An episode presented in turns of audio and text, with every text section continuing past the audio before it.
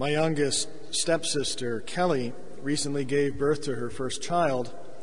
And as often happens to young mothers today, uh, she has now become an outspoken advocate of carefully researched parenting techniques. While she was expecting already, she was uh, posting links on her Facebook page to articles about prenatal nutrition. And uh, I noticed among her current likes are cloth diapers. Now, I'd just like to point out um, that we need a Facebook button that's something like better than available alternatives. Uh, because I remember my two youngest sisters when they were in cloth diapers, and having had to help clean them, I can say no one uh, likes cloth diapers. And I should add that uh, yesterday she put up a link that reads, My choice to parent differently does not imply that your choice is wrong. Um, now, the concern that mothers have for their unborn and newborn children uh, is something very beautiful and certainly nothing new. Science has influenced how this love is expressed.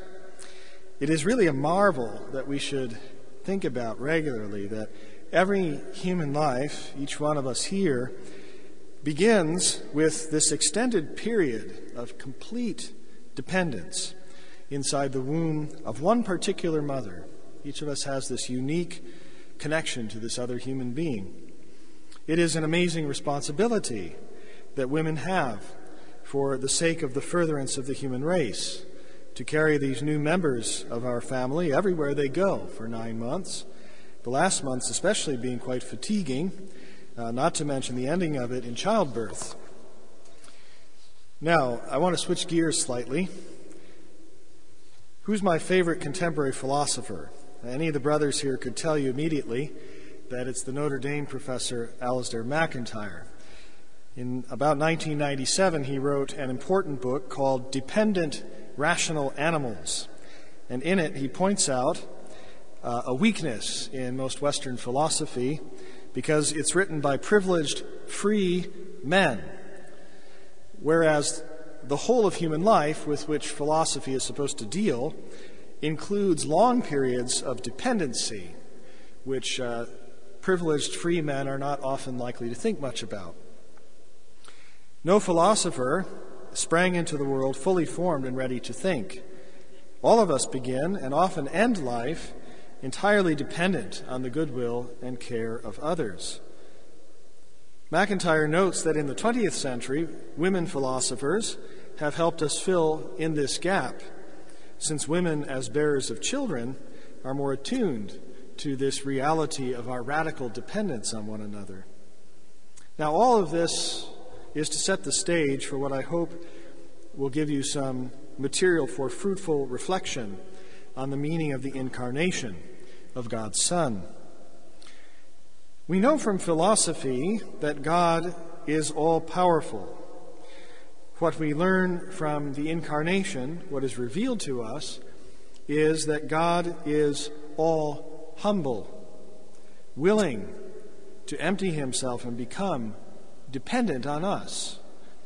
God's Word becomes flesh in the form of a helpless infant while remaining God all the while. This is why we call Mary Mother of God and not simply Mother of Christ.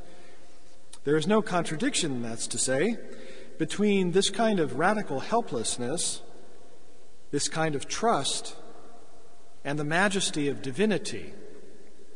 It is actually sin that makes us imagine that somehow pride will make us more like gods, independence will make us godlike. No, this is actually a trick of the devil. Philosophy also tells us that God is truth and is therefore trustworthy. This is very good theology. Revelation shows us that God is also trusting. God gives his Son to the care of the young Virgin Mary, trusting that she will be a suitable mother, caring for this child as mothers do. She didn't have the internet and modern science to guide her in raising Jesus, but she did have faith in God's protection and in her own conscience.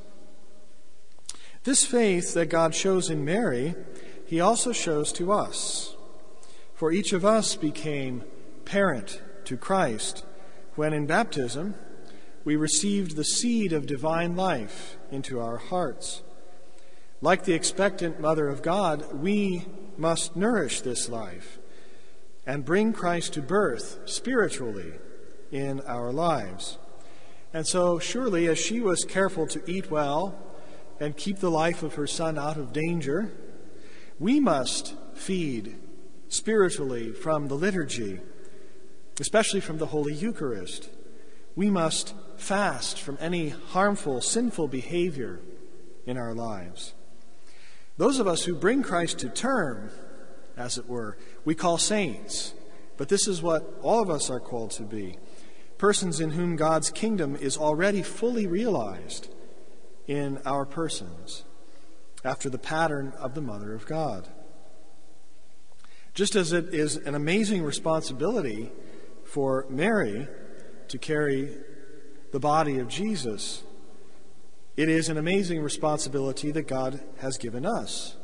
And He shows us remarkable trust and patience in giving us this seed of divine life. And with this trust in mind, I would make one last point. There are two famous fiats in the Bible and they both portend a new creation. At the opening of Genesis, God inaugurates the work of creation by saying, Fiat lux, let there be light. The new creation is inaugurated by a second fiat, but not by God. It is the fiat said by Mary to the angel Gabriel Fiat mihi, let it be done to me. We are again invited at the liturgy each day to enter into this mystery of the inbreaking of this new creation by our own fiat. Fiat voluntas tua, let your will be done, which we utter in the act of renewing the covenant that God has made with us in his Son. And so let us, like Mary, ponder these impressive realities in our hearts let us be real contemplatives, learning to become more and more aware of the new reality breaking into our lives, first at the liturgy, but in everything we do, changing us into true parents of God, God bearers, after the pattern of Christ's first and greatest disciple, the Virgin Mary.